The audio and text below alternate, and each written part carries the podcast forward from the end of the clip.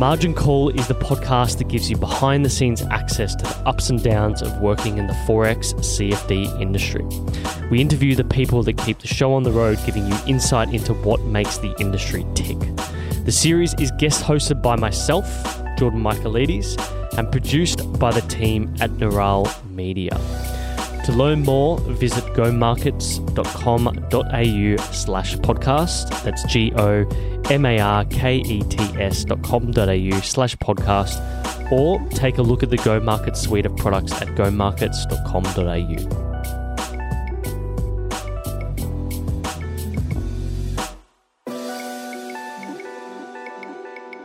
Go Markets is a derivatives broker, and Jordan Michaelides is the managing director of Nural Media. All opinions expressed by Jordan and podcast guests are solely their own and do not reflect the opinions of Go Markets, an A F S L license holder. This podcast is for informational purposes only and should not be relied upon as a basis for financial decisions, nor as an indication of future performance.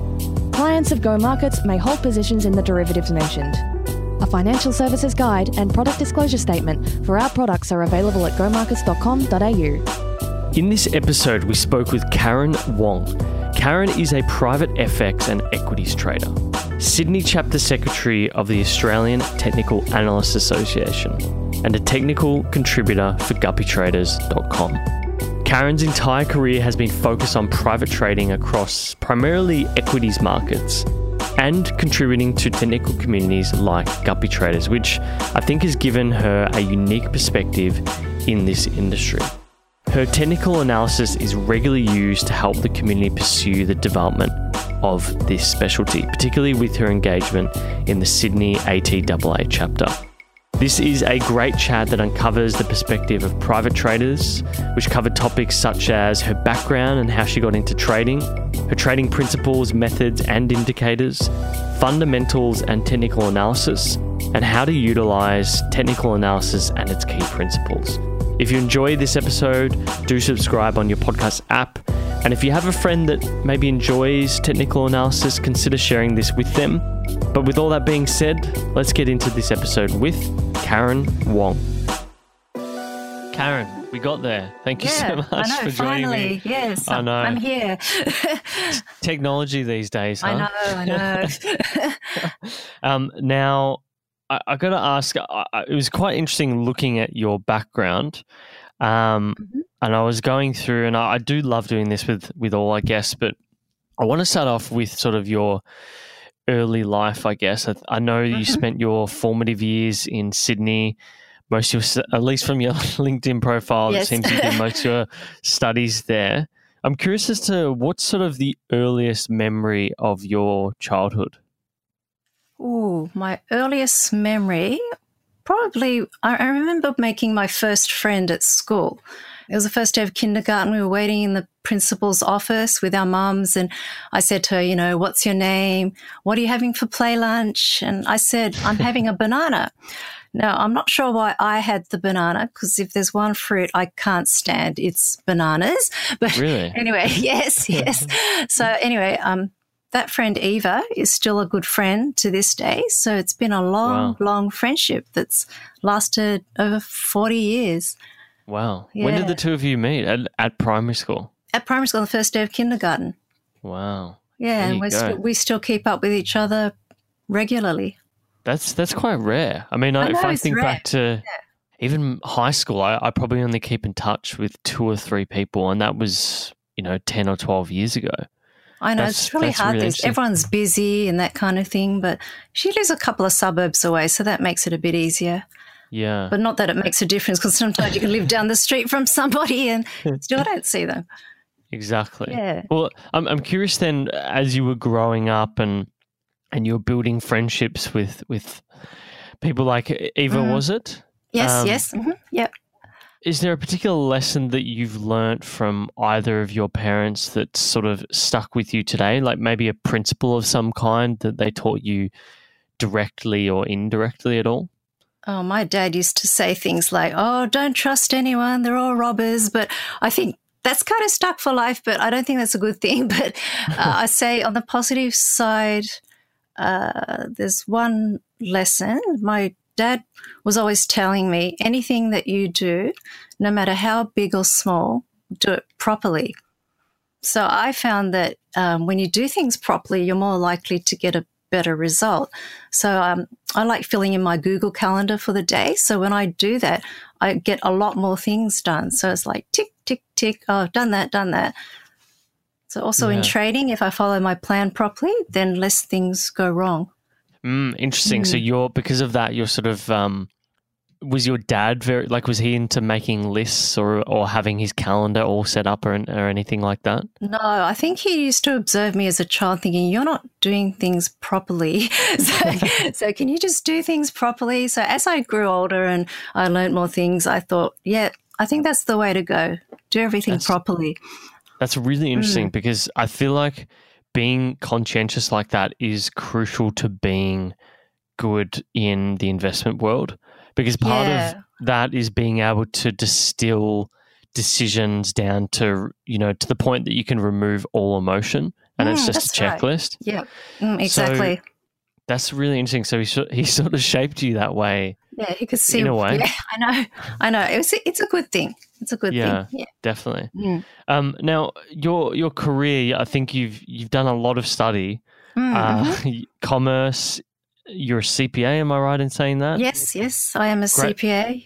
Graduate certificate in applied finance with mm-hmm. FINSIA, and you hold a diploma of technical analysis as well. Mm-hmm. Um, I, I think from memory, it seems you spent a little bit of time working at the Australian Museum, but most of your career focused on accounting and trading. That's right. Yeah. Um, mm-hmm. How did you fall into all of this? Like, you know, if you look at your career, C P A, you know, graduate certificate in finance, it sort of seemed like you'd be the type that would move towards wealth planning or accounting or something like that. Oh, yes. Yeah. How did you fall into this? Yeah, I think fall is probably a good word to describe it. um, I, I was at home with two kids, uh, two very young kids, and I thought, well, I don't want to go back to work full time. So I thought, oh, what can I do from home which can allow me to do other things as well? Uh, so back in the early two thousands, Uh, social media wasn't really a big money-making business like we know mm. today. I mean, the Facebook website was only launched in like, I think, two thousand four, and there was like no Instagram stars or anything back then. Um, not that I have a, a like a goal to be one, but uh, there were limited opportunities to make money from home. So it was actually my husband who suggested that trading shares would be ideal for me. So off I went to the local Angus and Robertson bookstore, and I bought my first trading book, and okay. it all went from there. Um, do you remember the name of this first book? I do. It's uh, Share Trading by Daryl Guppy. Daryl Guppy. Daryl and then you Guppy, ended, yeah. and you, you ended up becoming a contributing writer for Daryl. That's so I funny. I know. I mean, that day when I looked at that book on that bookshelf, I didn't think, yep, one day I'm going to work with him. Yep. It's just amazing wow. where things can lead you to. And so you, you got this book, and sort of talk us through those first, I guess, few weeks or months of, of learning about this. Like, how did, what sort of was the thing that enticed you to stick with it? I probably, it's sometimes trading can be thought of as something that can be mundane and boring, but because I was reading this book by Daryl Guppy, he incorporates stories and little things like that, and it just made it really interesting, and I thought, I really want to do this. So uh, that led me to buy more of his books and learning more about it. Interesting. Mm. So it's it literally just pure interest. You pure were fascinated interest, by that first. Pure passion that got ignited, and off I went. Wow. Yeah. Because for me, you know, the reason I asked is for mm. me, the way that I f- fell into this world is mm-hmm. I was at, um, gosh, well, I, I feel like I was at university at the time. I know I was yeah. trading at university. Yeah. And the thing that got me was um, reading Zero Hedge, which is a bit of a skeptic news website when it comes mm. to the mm-hmm. uh, economics. And um, obviously I'm not much as a fa- of a fan as it now, but that was what got me interested in trading mm-hmm. in particular. And first it was shares, and then it was things like oil futures. I used to love trading on I G Markets, and I remember spending so much time during lectures just looking at uh, what was going on in the markets as opposed to what was going on in my textbook. Oh, there you go. That's um, where your interest was. yeah, yeah, exactly. And it sort of stemmed from there. And was there, what was the first sort of equity or derivative that you started trading? Oh, there was, it was a, it was a biotech one. Just trying to remember which one it was now. Of course it was. Yeah. It's always, it's always the more always exciting biotech, ones. yeah. Biotech or tech companies or, or small cap stocks as well. Yeah. I remember the biotech and I remember trading it. It was like my first trade. I bought it and it went up and I thought, mm. wow, I made a profit. And then I sold it. And then I thought, oh, let me buy it again. And then my husband saw that and he said, what are you doing? You've, you've made a profit, but you've gone back in again. I thought, oh, really? So I didn't really get it at first. So that was a little yeah. bit of a beginner mistake, like thinking, oh, yeah, I got the profit. I'll take that and then I'm going to get back in. Well, that was one of the interesting things to me because you're self-taught, so mm, pretty mm-hmm. much via books and seminars. I yeah. know mm-hmm. now you, it seems that you largely trade the A S X and the Singapore Stock Exchange. Is that still true? Do you have like uh, a focus in particular? Oh, not the Singapore one, but the Shanghai. Oh, Shanghai. Yeah. Sorry, mm-hmm. sorry. Yeah. Shang- mm-hmm. Shanghai Stock Exchange. Yeah. Mm-hmm. Um, you're a contributing, I guess, contributor mm-hmm. yep. to the um to Guppy Trades still, and yep. you're mm-hmm. acting secretary for the Sydney chapter of the Australian Technical Analysts Association. So you've come a long way. I'm curious, what were sort of the steps of your learning along the way? If you look at it back in hindsight now, do you view it in different stages or, you know, what were the different moments and pivots that got you to where you are now? For a while, when I first started in two thousand three, I was trading on and off. So it didn't really come together. At first, mm. um, I started doing things like setting up spreadsheets, and that helped as well because then you could keep track of all your trades. And I think that was a really useful thing to do. Mm. I um, just kept reading books. I kept going to seminars. I kept putting the little bits and pieces together. I can't say at what stage it all came together, and I don't think it ever really does because you're always learning mm. and you're always, uh, you know, adjusting what you do. Yeah. That's that's sort of uh, you mentioned that in it's mentioned in one of your blurbs about mm. viewing this as sort of a continuous cycle as opposed like to you know yeah, yeah. You, as opposed to trying to get to one specific goal and then well what do you do after that? It's like when you bought and sold the uh, the first biotech stock yes. or you sold it. yeah. you mm-hmm. need you need to keep moving on. Yeah, I mean, you um, make mistakes, you learn, you move on. Uh, you try to not make the same mistakes again, although there are mistakes that you will make from time to time because no one's perfect. Mm. Mm. And what does your day-to-day look like or week-to-week look like now? My day-to-day? I get up around seven-ish, although I have to say this week I was moving the clock five minutes later and later before I got out of bed because I was going to bed so late. I usually have breakfast by about eight o'clock. Then I go out for exercise, like either a walk or a, like a one point five K swim kind of thing, either either of those. Mm-hmm. Um, after that, I come back. I'm ready to start the working day, whether it's uh, checking charts of stocks or writing an article. Mm-hmm. Uh, my lunchtime, uh, that can sometimes go on a bit longer than it should. Um, that's when I use Google Calendar to organise myself, and that usually fixes it. So because I'm a very rules-based person, if the Google Google says to me, lunchtime's between twelve and one, then that's it, I'm finished at one. Yeah. Uh, usually after that, after lunch, I'll read a book, whether that be a finance book, a fiction or non-fiction book. Mm-hmm. Uh, around mid-afternoon, I check the Forex charts for okay. any opportunities leading up to the London market open. And in between all of this is like boring housework stuff, uh, mm-hmm. like sometimes going to the shops for groceries. So actually every day can be different. Like, for example, things might crop up and I don't actually get to my computer at all in the afternoon. Mm-hmm. But, uh, you know, you need a lot of discipline when you work from home. Yeah, mm, oh, absolutely. I, mm. I, I speak with absolute experience on that. I mean, I only work from home in the morning and go in in the afternoon to the office. Mm-hmm. But yep. yeah, you need to be very, very rigid because it's it's easy to find yourself slacking. So easily like said, to get that, distracted. Yeah. yeah. That that little five minutes, oh, I'll just sleep in another five minutes. Oh, I'll just bump my alarm yeah, I'll another just five go minutes. Downstairs and get some more to eat because I'm a bit hungry, a bit peckish.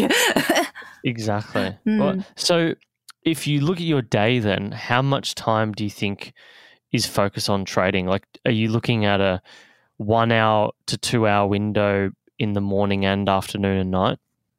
It's nothing really set. Uh, if it's in the morning, it might be up to an hour. I might check some charts. If I have time, I might do some scans as well. Uh, in the afternoon, sometimes Forex can be like half an hour, one hour. Or it, sometimes I see something within the first ten minutes of opening a chart. So it depends if the opportunities are there or not. And then sometimes you're just not there at the right time when something's happening. Yeah. And uh, but I don't have time to sit in front of the computer for like two hours in the afternoon to look for an opportunity to trade. So it's either there or it's not. Interesting. Mm. And so you, you've said before that you focus on equities. Are there other markets right now that you look at? You, you've mentioned F X as well. Yes. Uh, no, I've never tried anything like the commodities or the futures or anything like that. Okay. And so why why would you be looking at Forex markets in particular? Is it that you're trading them or you're just curious as to where the Aussie dollar is going? Oh, I'm actually trading them. I yeah.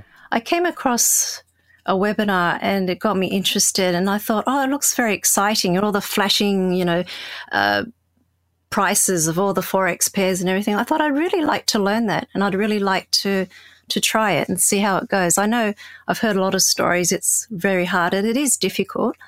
I um, opened up a demo account and started off that way and watching webinars and then just doing things like that and then refining it. And it's taken me a couple of years actually to to really get more to taking money out of the market than not. So it's hmm. taken a while, and it, and I have to say it is hard. It is hard. Yeah.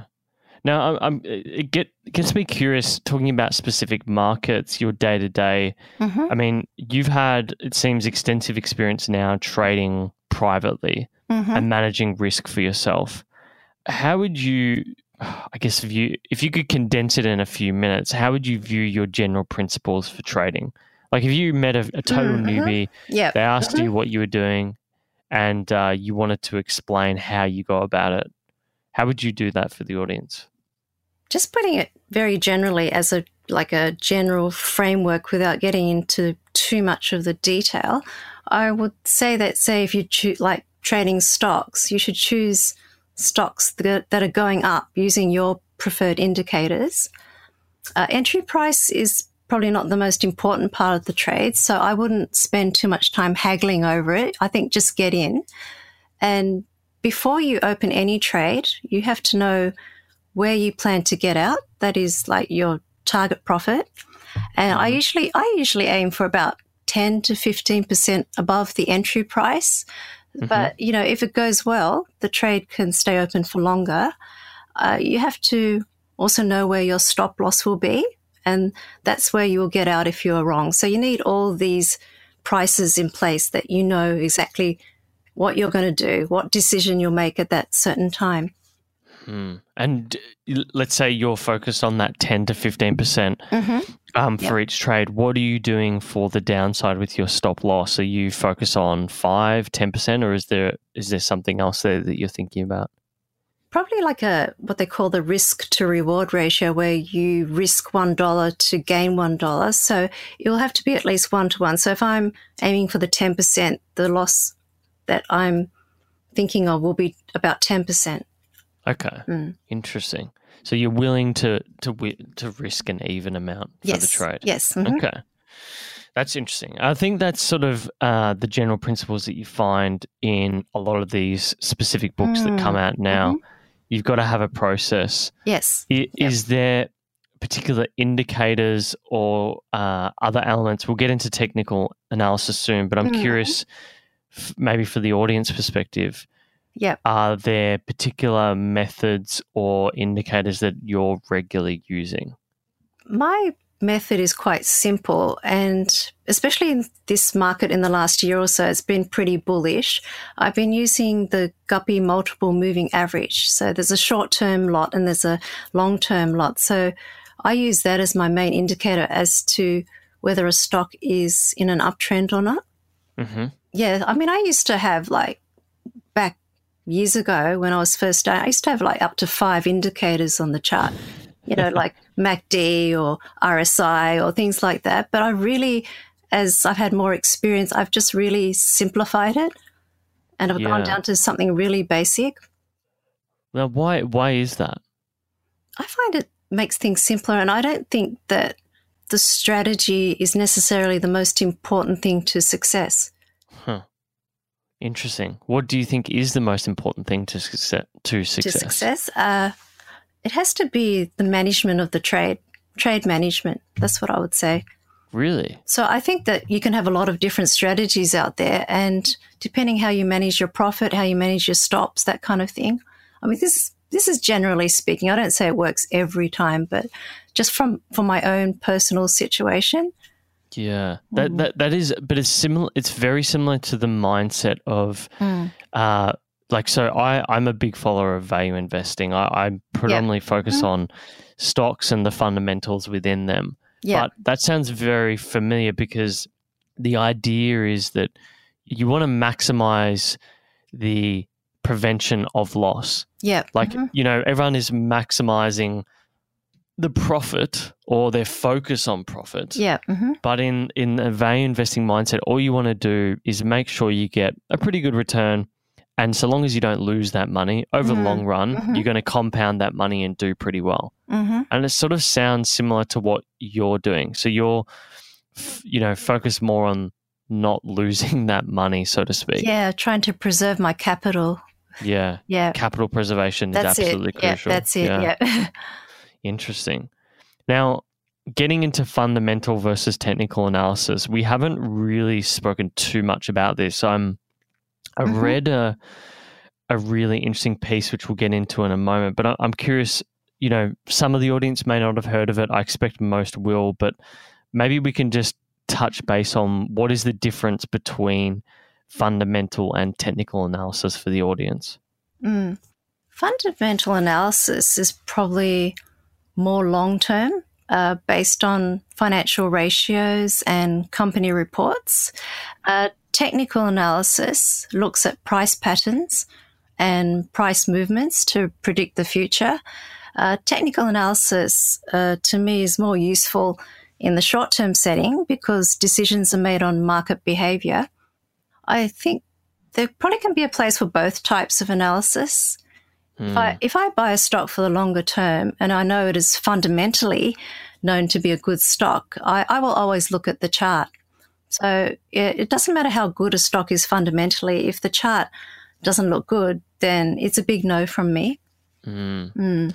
And why do you think when you were first starting out that you sort of gravitated to, towards more technical analysis? Because you, you often get that in the industry. People are, are often very technical or fundamentally focused. Mm-hmm. Sometimes you get an in-between, but, you know, it's sort yep. of like politics, you know? Yeah, mm-hmm. Well, fundamental analysis to me involves a lot of research, a lot of reading company reports, uh, just keeping up to date with things and also analysing those ratios and stuff like that. Um, I find that my time is very limited, so I found that technical is a bit simpler in a sense that I can find all the information I need to make a trade that just on the chart in front of me. Mm. And also I'm a very visual person, so um, I like looking at charts. I like seeing those patterns. I like seeing the trend lines and the support and resistance lines. Interesting. Yeah. It, it, it, I, I don't know why, but it's one of those things that I just, um, I feel like I used to focus on it, but I just don't as mm-hmm. much now. Mm-hmm. It's it's interesting you say that you were intrigued by it because, because of, you know, your visual learning. Mm-hmm. Yep. That's quite interesting. I mean, um, that- Yeah, at one stage I was a design assistant for an Australian fashion company. So I just really? love, yeah, I've got, I've had so, so many things in, like, in my career, but uh, I'm just a visual person. So I like looking at, I could look at charts, you know, till the cows come home, that kind of thing. I just love looking at charts. Well, it, it was interesting because before this uh, interview, because we we're going to interview, um, we plan to, but mm-hmm. I think he's um, his wife is very pregnant, and I think maybe off to the hospital at the moment. Is one of the directors in the U K for Go Markets, and talking about technical analysis because he's probably the guy internally mm-hmm. at Go Markets for this. Um, Adam Taylor, that is, mm-hmm. yep. and he. Uh, We, were, you know, I was building up for the research towards his interview, and I read this fascinating piece called "Support for Resistance," and that was by Carol Osler. She no longer works there; it was quite some time ago, like early two thousands. Um, but it was when she was at the Federal Reserve Bank of New York. So she focused on technical analysis and how applicable it is. Um, her estimation, it seems, was mainly focused on foreign exchange, where it's where it's very applicable. I'm curious as to where else you think technical analysis can be utilized and where it can't be utilized. Like, it, do you think mm. it can be used on any asset class or not? I I personally think it can be used on any asset class. Uh, I use, I think Carol Osler said that, was it her that said that uh, she thought technical analysis is applicable predominantly in the foreign exchange assets on an intraday level. Yeah. And actually that's the way that I trade Forex. So I kind of, I, I agree with that, um, that statement that she says. So that works for me with Forex. I th- think that technical analysis works across all the asset classes, uh, including Bitcoin actually. I actually wrote an article on uh, the application of tech- technical analysis on Bitcoin, and I found that it did work. I mean, you could see the patterns, you can see lines like we would any chart. And if you took away the chart labeling on the Bitcoin chart, it could look like the chart of a stock on any exchange in the world. Yeah. It's it's interesting that you mentioned Bitcoin. Has that been an asset class that you've considered at all? I considered it in my head. Yeah, that's all it went. It didn't go any further than that. I just uh, did it for the article, and I just had a look at the charts and just to see uh, what was happening. But it's not something that I would take on anytime soon. Yeah. Mm. What if you were to like condense into a few words, I guess, what are sort of the general principles for technical analysis that you have aimed to further through organisations like the A T A A or through your contribution via Guppy Traders as well? The general principles for yeah. technical analysis? Yeah. Through the A T A A, uh, we always try to provide a starting point uh, for traders or a foundation for beginner traders. Uh, we also try to provide new ideas to more established traders. So with any principles of technical analysis, we, uh, we often employ special guest speakers uh, at each monthly meeting. So uh, it can either point you to something that's different that you've never heard before, or it can uh, reinforce something that you might have learnt and you'd like to uh, maybe put that back into your trading plans. Mm. It's it's good. Uh, Like because we have monthly meetings as well, a special interest group that discusses and analyses charts.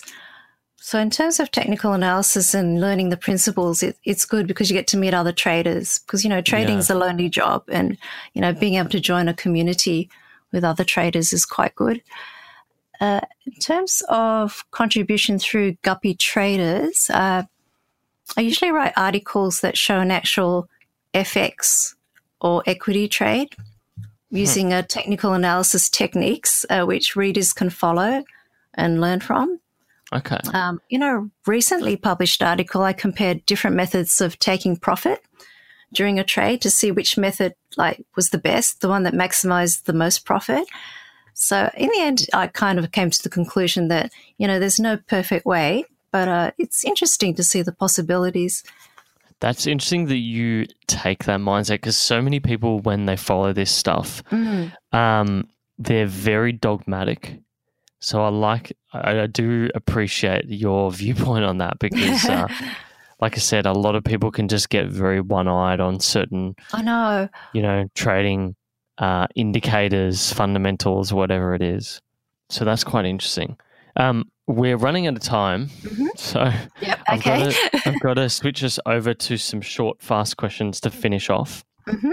First question is, if you had one hundred million dollars and you could create any project or build anything or do anything, mm-hmm. what would you do with that money? That's a lot of money, one hundred million dollars. There's so much you could do with that money. That's a lot of money.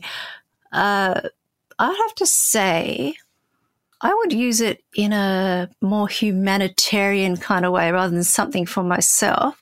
I think I, I would like to use the money to rebuild a city like in a war-torn country, you know, somewhere like Syria or something like that. That's hmm. where I would put my money into, something like that. Yeah, that's mm. interesting. Uh, best purchase under two hundred dollars. Oh, I'm always shopping. What can I choose? I would have to say my white Muji sneakers. White Muji, white did you say? Muji, M U J I. It's a Japanese, ah, Japanese, I know, Japanese brand. My white Muji sneakers. I wore them all winter. Okay. And it's like I didn't own any other shoe in my cupboard. It was like that. It was just the most used shoe over the They're, last winter. It's an amazing brand, Muji, isn't it? I know. Um, I love going I, there. I've been to Japan twice in the last um, year as well. They've they've got a Muji down here in Melbourne, mm-hmm. and uh, it it's it's amazing. It keeps expanding because they've just got so much good stuff, and people just keep going back and back. I know, it's um, so simple, but it's effective. Yeah, it's, it's just really well-made products that are affordable and like no branding. So it's yeah, just I know. Uh, it's I know. great. It's great. It's great. Um, if you were to think about one book, the most influential book, and you were to gift it to the audience for Christmas, what would it be? I don't think I would give just one book. Because okay. when, when I give a gift, I usually think about the person that's receiving the gift. Yeah. So uh, usually, well, I would gift a book to the reader, something that would suit them, like whether it's a book on war because they're interested in war, or fashion because they're interested in fashion, or cooking. Okay. So, so, so I you... can't pick just one book. if you, but if you were to pick a book that had a lot of impact on you personally, is there any one that comes to mind at all? Well, I have to tell you one book that um, was very interesting, which was kind of disturbing as well, which is called The Long Walk by Stephen okay. King. Oh, really? And he wrote under the pseudonym name of Richard Bachman. Okay. So it's this interesting story about a group of teenage boys who join this competition to walk this route, and they have to maintain a speed of four miles per hour, and you're not allowed to stop for anything. Okay. So you're just continually walking, and you're not allowed to sleep. You're not allowed, I mean, you can eat, but you have to keep walking. And you have to keep maintaining this speed of four miles per hour. And if you violate vi- violate any rules or anything, you get three warnings. And then after that, you get shot. Wow. So it's kind of like a life and death kind of situation. Wow. So it's sort of like a dystopian novel. Yeah. So the prize at the end is anything you want for the rest of your life. Wow. A high price to pay if you don't get there. That's that's super interesting. Is this a recent Stephen King book? I feel like maybe no, it's no, been it's out for a while. Old. It's quite old. Yeah. I think back from nineteen seventy or something, but it's not written under his name. Richard Bachman, wow. Mm. Okay. Mm. That's super fascinating. Well, we'll make sure we link that for the audience. Um, mm-hmm. We've hit our thirty minutes. I'm going to say thank you very much for doing this with mm. us after all the uh, technical issues we had. Thank you for having me. And, um, yeah, looking forward to... Um, to putting this out for, for those listening right now. And um, where can they find you on the interwebs, I guess? Where Social they, media, LinkedIn, et cetera. They can find me on LinkedIn. If okay. they just type in Karen Wong, Guppy Traders, uh, they can oh. find me on the A T A A website. Yep. Under the Sydney Chapter Councillors. Okay, and they can also go register at the A T A A if they... Eight, oh, A T A A. A T A A. Put a few extra letters in there. Look, um, thank you so much for doing this. It's been a real pleasure. Yeah, it's been great. Thank you. Cheers. Thanks for listening to Margin Call. Before you run off, make sure you subscribe on your podcast app to get first access to new episodes, and consider sharing this with a friend who loves the Forex C F D game. Don't forget to like us on Facebook, Twitter, Instagram, or YouTube by searching Go Markets. That's G O M A R K E T S. Until next time, thanks for listening.